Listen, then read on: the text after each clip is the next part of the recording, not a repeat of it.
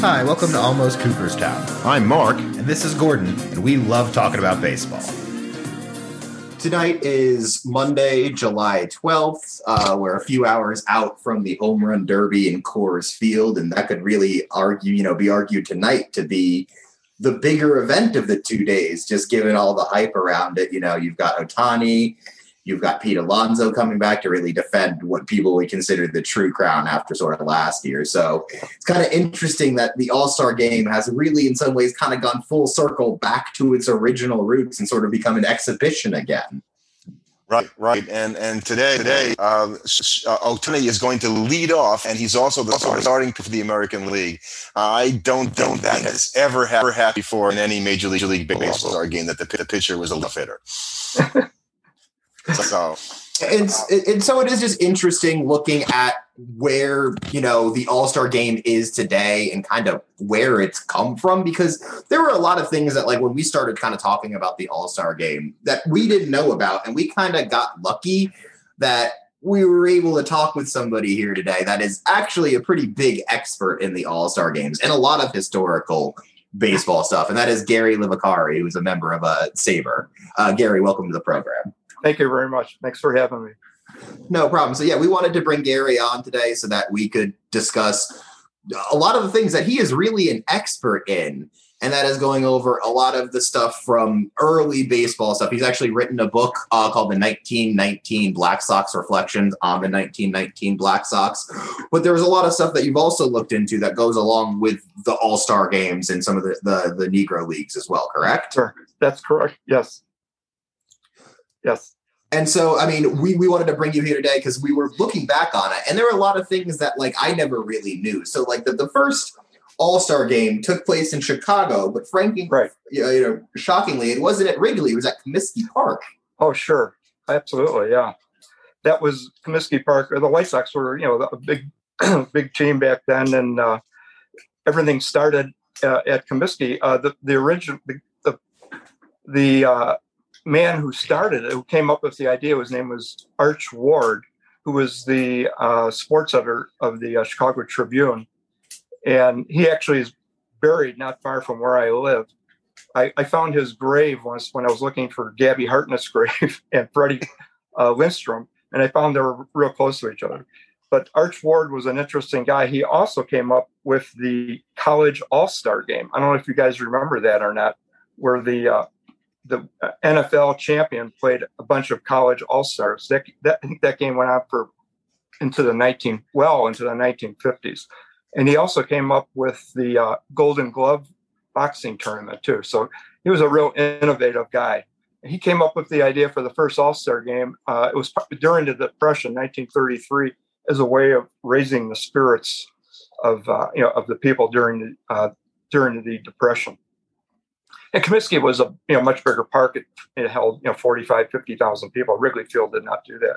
Yeah, I mean, and that, that is a big difference. And I mean, this guy, I mean, Arch Ward was convinced this was going to be a success. He was like so certain of it. Like the, yeah. the, story goes that he actually told McCormick, who was the um, a, a publisher for the Chicago Tribune, that Tribune, yeah, owner if it didn't work, he could just take the money out of Ward's paycheck.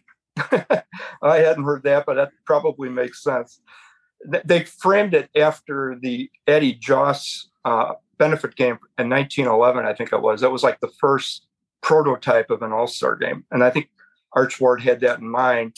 And then he formulated this. Uh, the timing was good because it was during the Depression, and it went over real well. So, what I read, it was only supposed to be a one-time event, but it, the, it was such a success that they obviously then they kept it going.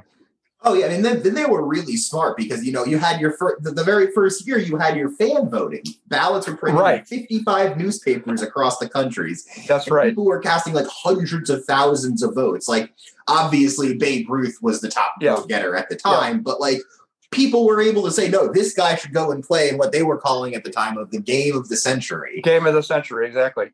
Yeah, that's exactly what it was, and uh, it was like I said, it was a huge success. It was a, it was a an event in Chicago during the Depression called the Century of Progress. That it was part was to be part of that celebration, and uh, that's what they how it started. And then obviously, like I said, they, they kept it going. Now, the interesting in the first World Series, Babe Ruth hits the first home run, so that was a big attraction. And also, he made I know this sort of gets lost, but he made a tremendous catch apparently in the eighth inning up against the wall in right field at Comiskey Park, which was another memorable moment from that uh, All Star game. Lefty Lefty Gomez, I believe, was the uh, winning pitcher too. I mean, yeah, yeah, you had a ton of big names in that world in the Oh. All Star game. Oh, that's for okay. Yeah, I can tell you that there was of the 36 players, 20 are were future all uh, Hall of Famers, including two umpires, two Hall of Fame umpires, Bill Klem and Bill McGowan.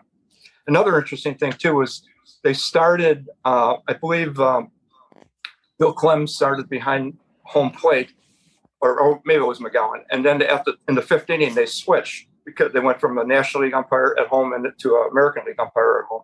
And they also switched the ball. They started out with a National League game ball, authentic National, and then they switched the ball to an American League game, also in the fifth inning. So they had a lot of a lot of stuff like that going on. Yeah, just to make sure it was, it was perfectly fair. You know, Yeah. you, know, you didn't have the, the National League umpires ruling one way for them, even though the American League team ended up did end up winning that very first That- All Star game. They did, yeah, and they won the next game too. And it wasn't until 36, I believe, uh, the National League actually won the first game. And now those the six, oh, those the- the first games were played during the day, right? I mean, there there was Oh, no sure. night games, right? Oh And, no, uh, no, uh, those are in front of uh, four, it was- I think the nine thousand fans for that first game. You know, it's pretty big for our first time event. They have you know that draw that that big, but, but I mean, you think of the names that were playing in that game. You know, and you have to remember too that baseball was the only was the sport. There was no other professional sports. Everybody was involved. It was a big part of the uh, culture. Uh, you know, so you you put all those factors into the into the pot there, and you can see why it was such a huge success.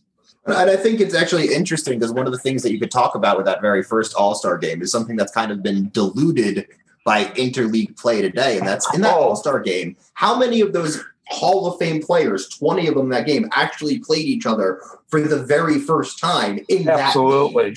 Well, that's a very good point, and that's I like to make that point. a lot. Uh, interleague play has basically destroyed the rivalry that was in existence during those early years of, uh, of the All Star game.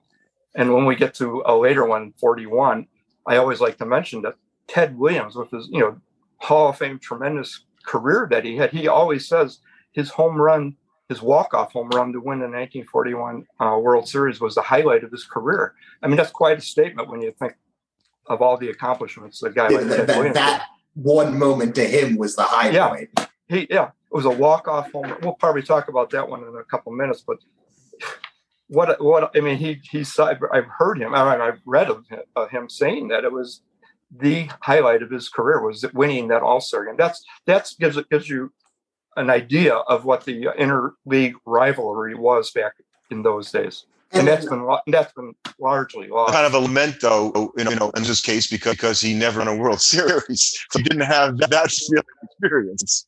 Right, that's true. But I think it, it, it's interesting that obviously in 1997 you started interleague play, which definitely Yeah. started to kind of back off the interest in the All Star because you could see the players playing. So then, of course, we had that wild 15 year stretch where Major League Baseball decided, well, what if the All Star game decided World Series? Oh, jeez, home team bring that up. advantage. Yeah. And people forget the very first year, the very first year they try it is the only year I think the All Star game has ever ended in a draw. Uh, there were Uh, two there- actually, there but There was was two. There's there two two. draws. Okay, Yeah. what was the other Yeah. draw then? I don't know what the year, but there was another one. 'Cause, yeah, so in that 2002 year, they ran out of pitchers and the game ended 7 7. So the very first year was supposed to mean something. It meant nothing because they couldn't decide Yeah. from it. I know. I know. Yeah, um, the And, other you know, draw, draw was- was in 1961, um, and and of course, uh, and we, we kind of talked about this uh, in our prep for the show. There were uh, four years where they played two major league Oh, base- yeah. baseball all games. And I'm old enough to remember all those too. Absolutely. I think it was, I want to say 59 to 62. I could Yeah, be off yeah. here, but somewhere So, along those lines. so those years, were they playing two All Star games because it was just like a revenue thing? They wanted to get the players out on the field twice, or was it like a way of honoring more players? Uh, no, because it was the same teams. Okay. It was the same teams. Uh, I, you know, I, I think it was a revenue thing. I, I remember hearing the what arcane reason that they did it, but I, I don't remember it offhand. But I, it had something to do with revenue. So I mean, as usual. But you know, one other point I wanted to make was like when I was a kid, uh, I was a Cub fan. A lot of my friends were White Sox fans. So the All Star game was huge for uh, kids in the city of Chicago. I can tell you that. You know, for league rivalries, bragging rights, all that kind of stuff. Uh, it was it was just a very big thing. Yeah. And it's been a close series its entire, oh, you know. You know, I would the thing I just wanted to make real quick was I remember a period, uh, it probably was in the 60s, when all of a sudden the National League just started winning game after game after game after game. It was probably like six or seven in a row. 19, no, remember, 19 out, out of 1920. 19 out of 20, the National Oh, is that what it was? 19, okay. From 1963 to 1982. Right, yeah. Okay. So they just dominate. So yeah, so they just absolutely dominated. That's wild because right now the series total is 45 wins for the AL and 43, 43 wins for the NL. So yeah. the NL won 19 out of 20 in yeah. like a single period, and it's still only they're still behind. It's only yeah. two things split. Well, because later on, your dad might remember this too. All of a sudden, the American League started dominating. I right. remember it was more recent years, but all of every year. I mean, for a National League fan like me, it was you know, like, oh god, you know, they lost again. You know, can we please just get a win here? You know, it was like yeah, they had a huge streak going too. So I'm surprised it's as close. The, the totals are as close as it is. Forty. What did we say? Forty-five to forty-three, I believe it is. Yeah, five, 40, and we so the runs, total runs over the history of the All Star games. the AL has three seventy, and the NL has three three seventy. Which you know, you know, considering the scores are all over the place, but yeah. they're that close, close is remarkable. Yeah, it really is. That that's a good point. I didn't know that, but, but uh, yeah, and you got you know guys like uh, Hank Aaron was in 20, I think 24, 25 games. I think he has the record on Willie Mays 24. Musial, I think, also has like 24 too.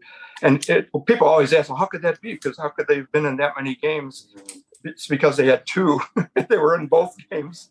So you actually ended up playing. You only got the one All Star knob, but yes, you got, you got one games made, played. Yes, yeah, you got two games played. So there's a discrepancy. I can't tell you how often that comes up whenever I write about the All Star game, that'll always come up. People always wonder, well, you have to be as old as I am to remember that. Uh, I think so. and, and, it's it's bragging rights, right? Of course, because it was important then. Then and actually, they really, really want to beat the American League and League and vice versa. Oh, sure.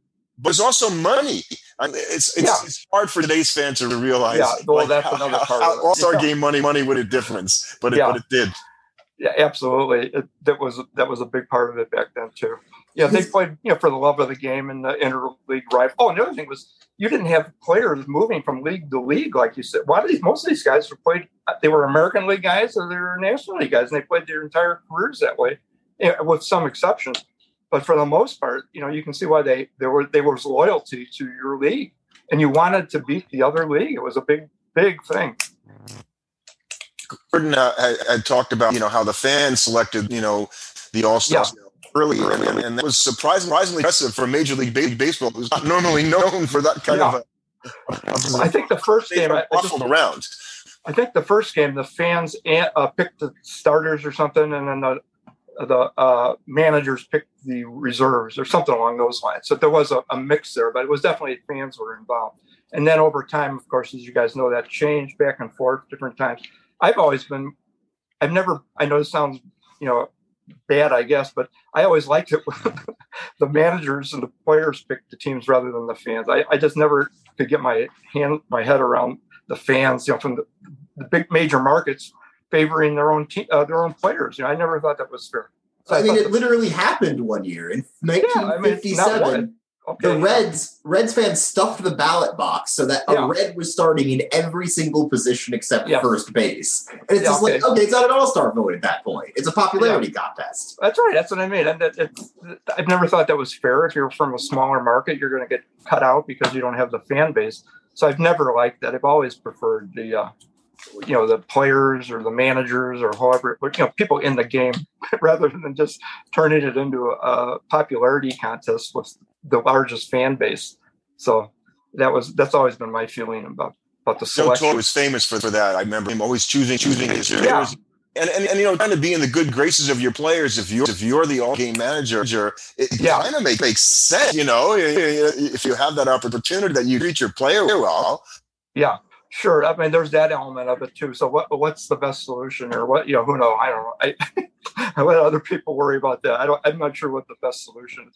But I liked it when the players were voting on their contemporary players. I mean, I thought that was a good system. You know, I think I think if you want the the the, the generally the most accurate, you'll probably have the players just vote Yeah. on it. They can vote it for anybody but themselves because that Right, will yeah. generally have the cream of the crop rise to the top. Absolutely, yeah. The guys they see who you know they played against these guys. You know, for the first half of the year, they know who's having a good year, who's not having a good year, and uh, I, I think that's the most equitable. If you really want to have a game that matters, I think that's the way to do it. If you don't want to have a game that matters, then do what you want. Yeah. So, um, Gary, one thing thing that didn't happen to talk about a game that would have mattered as. Uh, and he'll tell us about the uh, Negro Leagues All Star Games that also began in 1933. But but Yeah. LB and the Negro, Negro League, of course, never did stage a game uh, against one another as an All Star game, uh, to my knowledge. Uh, that that's probably true. I'm not hundred percent sure of that. But the Negro League All Star Game, it, the, it was called the East West All Star Game. It's was the highlight of the year for the uh, Black uh, African Americans. People, ca I was just reading a little bit over. People came from all over the country and they poured into Chicago for that game. They used to, they would draw in the middle of the Depression. They could draw fifty thousand people. When you think of all the hardships that those guys had to go through. They, in the middle of the depression, they were able to put an all-star game together and draw fifty thousand people. And uh, I have some great quotes uh, from uh, Buck O'Neill talking about what it was like in the city of Chicago. He said the, hotels were hopping, know, the jazz joints were hopping. The South Side of Chicago was just a big party. You had black celebrities coming in. You had Cab Calloway, Louis Armstrong, Lena Horne, uh, Bojangle, Mr. You know, all these. It was. It was. Uh, it was. And then if, I don't know if you had ever had a chance to see. I put a video when I did that post about the 1939 Negro League All Star Game. I put a video. I still get. I re- literally do get chills up and down my spine when I watch the first minute or two of that. When you see when they, they're panning the stands and you see the the fans, they they love the game. That was the Negro Leagues. They love the Negro. Everybody's dressed. Uh, you know, the men are in suits and hats. The women are wearing fancy hats and dresses. Everybody's happy. It, it's just a wonderful slice of Americana at that time. Unfortunately, with the stigma, you know, of segregation, was you know certainly a blight on everything. But in the midst of all that, they were able to do this, and this was, as Buck O'Neill said, this was their game. They loved it, and in general, they loved the Negro Leagues. Uh, Again, in spite of all the hardships that they, the players went through, they absolutely loved the Negro Leagues. Uh, when Jackie Robinson broke the color barrier, they all knew deep down, as, as wonderful as that was, and they all wanted that to happen, that they knew that spelled the end of the, of the Negro Leagues. And it was a very, so there was very mixed feelings about that. And one other point on that was that I remember reading from Larry Doby, I think it was, saying that this, Jackie was a great player and nobody denied that, but the greatest was Josh Gibson, without a doubt. Everybody knew that. And it was just a tragedy that he never was able to play in, in the uh, in the major leagues. And it is one of the things that kind of is exciting with Major League Baseball finally kind of coming around and doing the right thing and embracing that time period. Now, with, with our ability to digitally restore film and photos and recreate, we're going to be able to see, hopefully, some of these games in this in this uh, this really this whole era of baseball. I think a lot of baseball fans, myself included, are woefully undereducated in. Oh, sure. Most people are, you know, it's, you know, but again, I know we talked about this before. What a wonderful thing that they are including the Negro Leagues, calling them a major league. It needed to be done. As I mentioned to you the other day, the Federal League is considered a major league. It Right, existed right. for two years with a bunch of players that they swapped over from you know, Renegades. yeah, renegades. The American, I happen to know a little bit about the American Association. It existed uh, 10 years, 1892 to 19, 1891. That's considered American, uh, a major league. You know, how can you deny uh, the Negro Leagues to be a major? And I, I wouldn't want to be the guy who has to sort out all the records. I'm glad I don't have to do that. But someone did tell me that they they're using box scores to uh, determine you know what how many home you know what I mean, and that seems like a fair way to do it. Mhm. If you have if you have a box score from the game, then that'll authenticate that particular game. Uh, Yeah, just about as well as you could. Obviously, you Yeah, get as some that's of as the- well as you could. Yeah, the the weird stuff where like, oh, actually, this player lost a hit somewhere in his career or Yeah. something. But or you know the the stories of Josh Gibson hit 800 home runs. or something, Right. You know, and, all right. Well, you know that's he probably did, but you know how many of those were in you know exhibition games, you know, and stuff like that. So, and I don't deny that he was probably the greatest home run hitter of all time, but you have to have some validity or validation, and I think they're going to use existing box scores, which to me so- sounds like a reasonable way to do it. it sounds like the right way because it's like that got put. We, we recorded it. We know what those things are. Yeah, yeah. Gary, we um the the Negro League All Star Games, East West games went on beyond 1947 when Jack Jack and, and Larry. Oh, Doby yeah. came in the Yeah. yeah. I think they went on to 62. I think we decided uh, um, when we were talking last time, which I know that, but it just lost its steam once it gradually. I mean, not initially, but after Jackie broke, you know, came in and broke the color barrier, gradually it just lost its steam, and they all knew that. They knew it was going to happen, and I mean, I also read quotes how much uh, how much they loved the players loved, and in spite of all the hardships they went through, and Yeah. how, what what were they, how much money were they even making? But they all, you could talk to any of them, they would, they all said, we loved the Negro League. We would have done it. You know, you know, it was just, it was our game. It was something we had. We loved the camaraderie. The, can you imagine what those bus trips were like from city to city?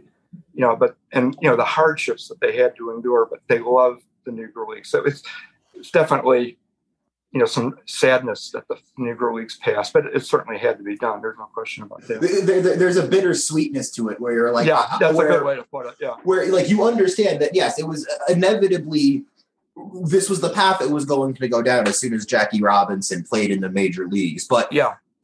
once that happened, you had to recognize what you were losing as well as what you were gaining. And, and you would Yeah. never be able to, like you said, kind of have that league sustain itself when you could be playing No. in when you could Right. be playing in Major League Absolutely. Baseball. And then the, the other question is that you hear a lot: how many of these guys were major league caliber? And that's of course hard for us to judge. But I would, we, I'll go out on a limb and say a real good percentage of these guys were were major league caliber. I would. Yeah. and It's the only thing that makes sense. You'd have to assume that because how many of the guys in the major leagues weren't major Yeah. league caliber? Uh, well, there's a lot of ways of looking at that. Again, baseball was the only professional sport. They had A ball, triple A ball, double A ball, D ball, C ball, I mean, all the way down to, to D. I mean, there was leagues all over the place. So to make the major leagues, you had to be a pretty darn good player. And then to stay there, there's always guys trying. Yeah. So, I mean, there's a lot of different ways of looking at that. But uh, there's no question that, uh, you know, a high percentage of the Negro League players certainly could have been playing in, in the uh, major leagues. That's my feeling. I'm For so sure. surprised that there's no. I, I, I don't know any t- television accounts, so there's no. They never televised an East East West game. Uh, are you aware that? they- No, no, I'm not aware of that at all. I've never heard that. Yeah, and so they had the opportunity to do that, which just furthers the idea that you know the, the fact that they got all these folks, folks to show up at these games when the Yeah. deck was kind of stacked against them, right? Um, Yeah. it was amazing. Oh Yeah. yeah. And- I love, like I was mentioning earlier, listening to the opening minute or two of this uh, video that I put on that one post is from highlighting the uh, uh, Negro League Museum in Kansas City, but it's got a lot of footage from the. Uh, when you listen to the uh, introduction of the players, it, it just I do get goosebumps because the, the reaction of the fans, like Leon Day, and the, the place just goes berserk. You know, like, Oscar Charleston, Josh Gibson. I mean, if you get a chance, play that video. Just the first couple minutes of it. It, it really, it really gets to you. You know, just how Cool, much we'll they find that love. and post a link about that. Yeah, it, it, it, it, was just a, such a big part of the um, African American culture. That's what baseball meant in the 30s and 1930s. The white, the whites, and the blacks. You know, Yeah. one other thing I was going to say real quickly. One of the highlights of being, you know, editing or administrator of my webpage is I get contacted by uh, descendants of players, relatives, and I've had many of them. I think I'm up to about 50 different ones.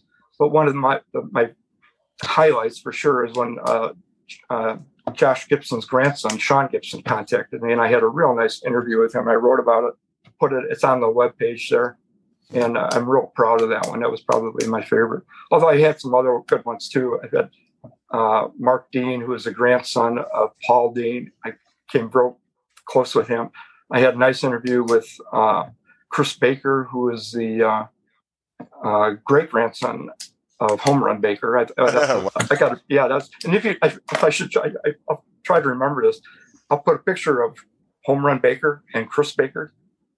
You they they look identical. It's it's that's freaky that's great. That, that's um, the uh, you know you know we, we home run Baker Baker as I believe uh, the you know, 1914 World Series and the Miracle Braves. Uh, no, no, he's just a giant. No. giant. I'm sorry, wrong, yeah. wrong guy. He he was right. a giant. Right. He got his he, in 1911 is when he got his uh, right.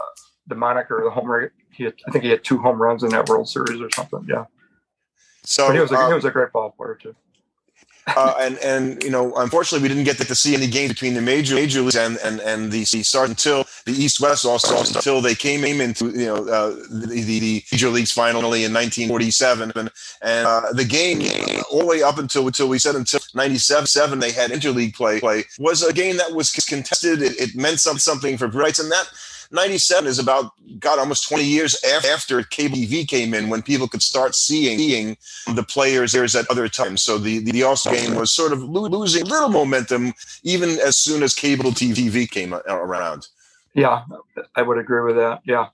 And, and again, that just makes sense because of the, and I think this is kind of where you can start kind of getting into with the modern kind of all star game where it's just yeah. like, the idea that here's this one game at some point during the summer that you're going to see all of these players from all across yeah. the country play in this game when you normally don't get to watch 85% of them is a really cool thing. But now yeah. all I have to do is open up my phone and scroll to Twitter yeah. like every highlight from every single guy that's playing in this game tomorrow night, every night.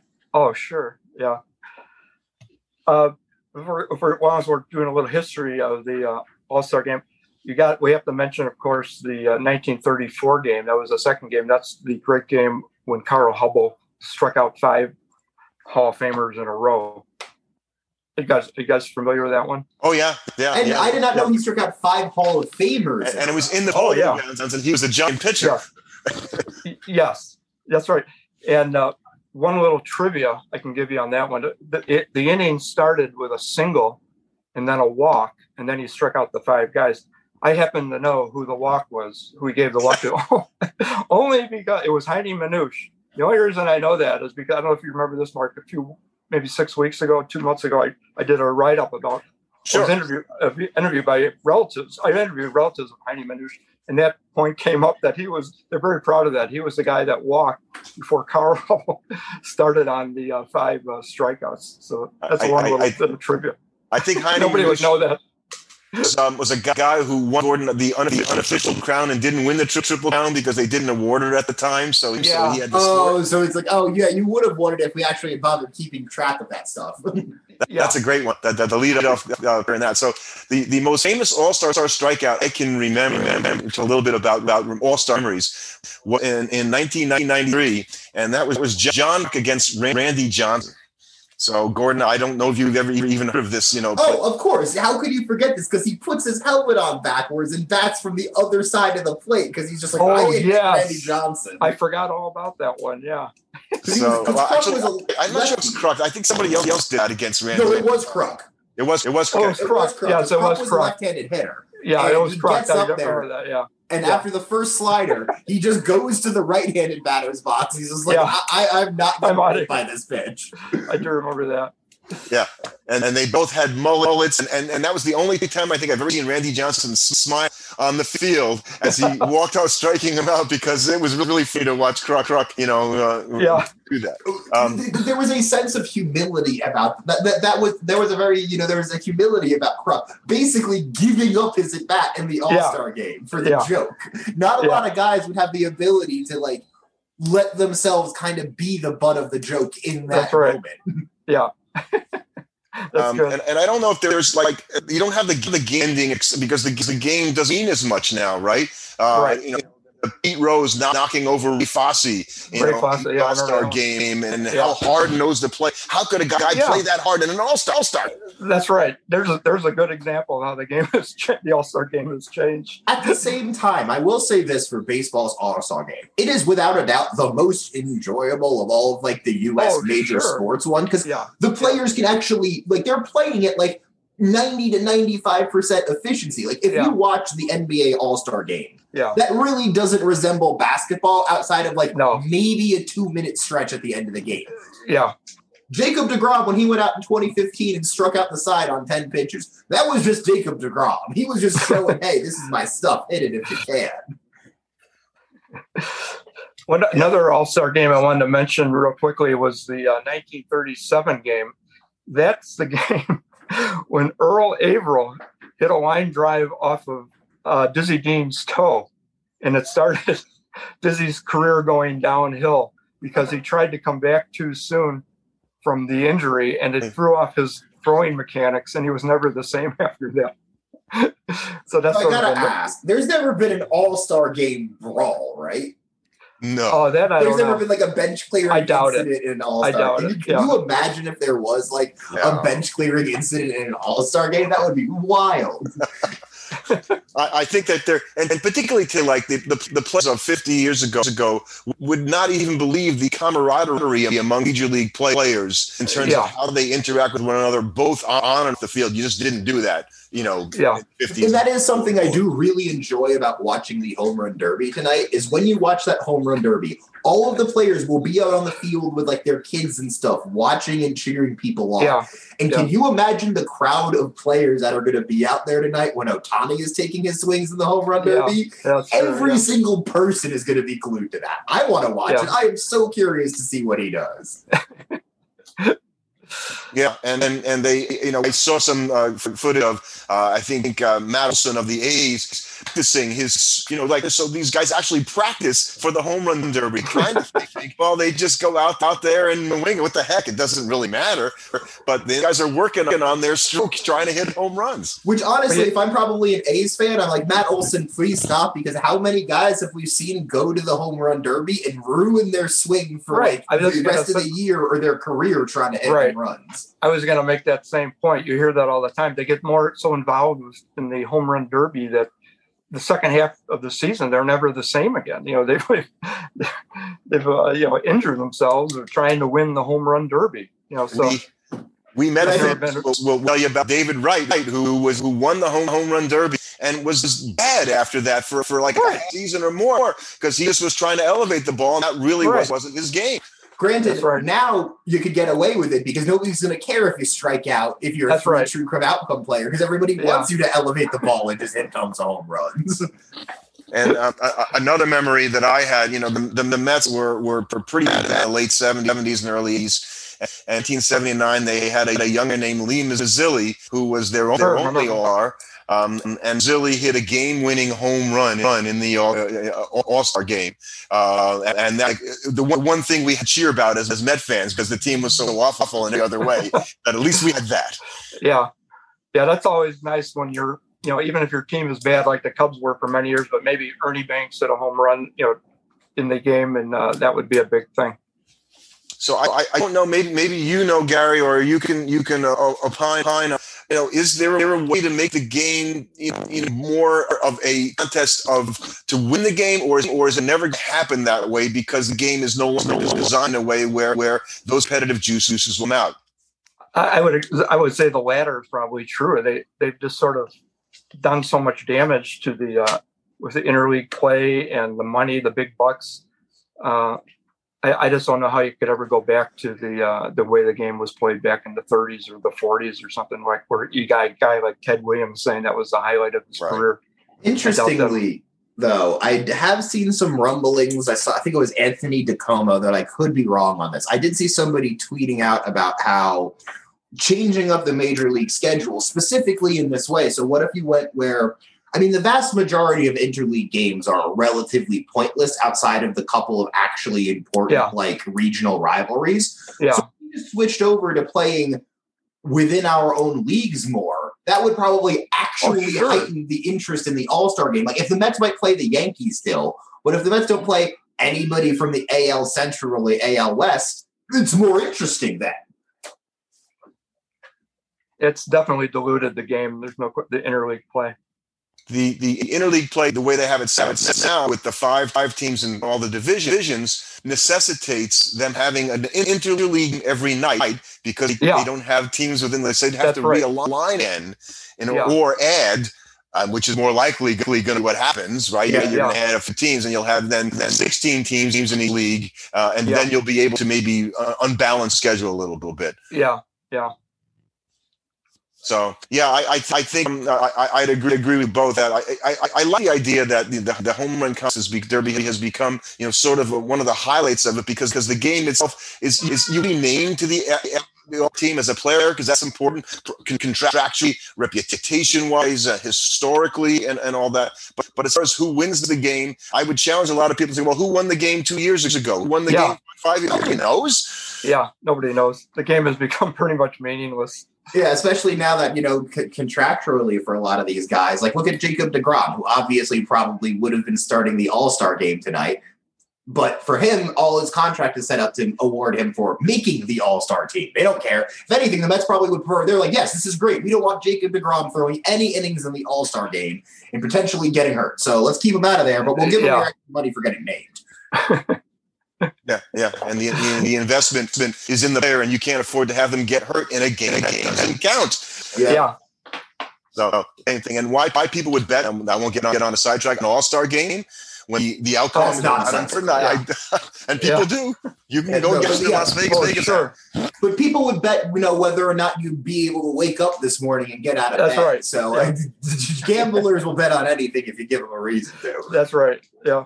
Well, well, um, Gary, Gary, thank for for join, joining us. Um, I want I want to talk a little bit about uh, the the, two, the the book that you wrote, uh, and Yeah. that is the 1919 Black Sox uh, reflections on the on the 19 Black Yeah. Sox. Time to take another look look at a series of of essays, really that of bring together. I saw as a 360 degree view um, of what went on in that season. Yeah. Well, I read. Um, I, I started out like everybody else, you know, with Eight Men Out. You know, I read the book, I saw the movie, and that was my understanding of it was no more than that. And then I, you know, as I got involved with baseball history over the years, I read the book "Burying the Burying the White uh, the Black Sox" by Gene Carney, and it just opened up my eyes. I, I, I just, I came to realize that there was much more to the story than we had uh, ever been led to believe. And what always struck me from that book was that the people who were there, who actually saw the series in person, didn't see anything uh, amiss.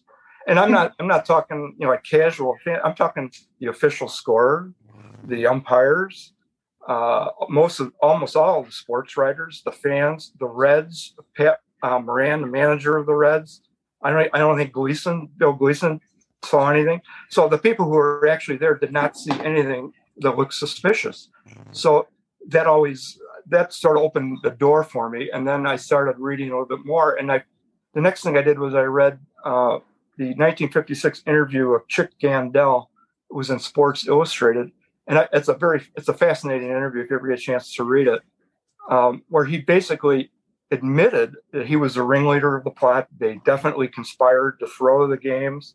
They took money, uh, but when it actually came down to playing the games, he just said, "You know, we did, we did, we tr- we played, we played the win." By the time the games rolled around, these guys were so mentally out of whack. They had this baggage of everybody. There was rumors of uh, of uh, fix was in the air, and they, they I, I'm convinced that they uh, that by the time they they didn't know what to do, and so they were, had this men, heavily heavy baggage, mental baggage, and they lost because they were uh, they just couldn't play. Baseball is basically a mental game, and they they could not play properly. You know, with all that going on. No, I at mean a the certain, only yeah, at a certain point, it I kind of becomes like a chicken and an egg kind of thing. Did they throw the World Series or did they lose it first?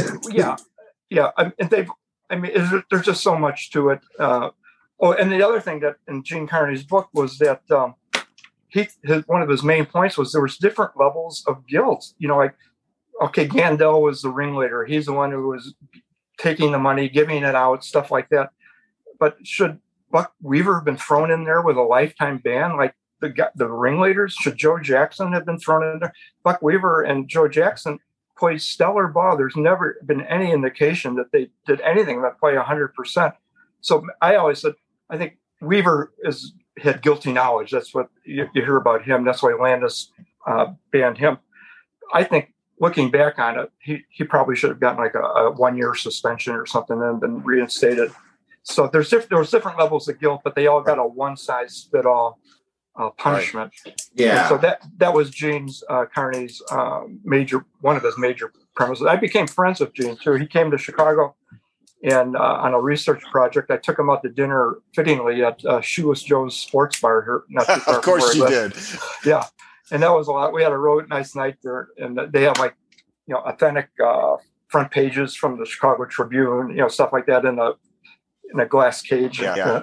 So it was really we had a real nice time. But he he definitely was that book is definitely the definitive book on the on the and I just my essays are just you know it, points that I got from that that I developed. I recommend I recommend the book to anybody who's listening and wants to learn more and more. But it, um, I thought I thought that you made about Joe Jackson, and we all you know feel and, uh, he, you know he had three three fifty seven. He played played well, well all the way around, Yeah. but Yeah. it took money uh, for Right. that, and that's your point. There, going, you get the money, you know, you know, you can't absolve yourself of, of anything Yeah. because you because you have the money. I, I Well, think that's Yeah, yeah, that's that's absolutely true, and that's what the point I make in there was they really screwed themselves when by taking the money. You know, they definitely they conspired, but when money was given and accepted, I, I make the point it was like a uh, they were in with the gamblers, and you know that was it's like a tower baby. Once you touch a tower, you cannot get rid of it, and their protestations of innocence just rang hollow. Once once Nobody was going to listen at that point. no, no, nobody. They, they were trying to say basically, well, we, we took the money, but we were going to double cross them by playing best to win. Well, nobody's going to win that one. Right. Nobody's going to believe that. Yeah. You know, Well- but that was that's basically their argument, and it may even be true. But the fact that money was accepted uh, just sort of makes that ring hollow. Yeah. But I think I guess my major point, I just think there's a lot more to the Yeah, story. Than, yeah, uh, yeah, than- I would- than- And you have, obviously, obviously, you have the Time Baseball Photos Facebook page with uh, a lot of followers there. You can you can check out great photos, and Gary is great at sourcing and identifying players that you know. You look in the pictures, going, I have no idea that who is and uh, who, who that and Gary will, uh, Yeah, help out and find you know thing, these, yeah. these obscure players that you know have been have been lost to uh, yesteryear. Well, um, Yeah. last question, question, Gary. We watch the All Star game tonight. Oh yeah, I'll be watching it. Sure. Oh, good. Yeah. Oh, oh, good. I mean, because some people like, oh, it's, it's not like it used to be. I'm glad No, it's still a not like it spectacle. to Go. be. Uh, I I know still wanna Gordon see and. I'll be watching too. yeah. So, uh, well, thanks again, Gary, and then uh, Oh, hopefully have you back for, for another uh, the program. I just like to say one thing. You know, one of my major points I've always tried to make is how baseball is what a wonderful bond between fathers and son. And what you two guys are doing just proves that point more than anything. There's nothing like baseball to bond fathers and sons, and uh, you guys have proved that point. I'm really, I really admire you for that. Thank you very much, Thank Gary. you. We appreciate Sure. that. Okay, real good. Thanks. Thanks for listening. Subscribe to our podcast on your favorite platform. And you can follow us on Twitter at Almost Coop. the hood.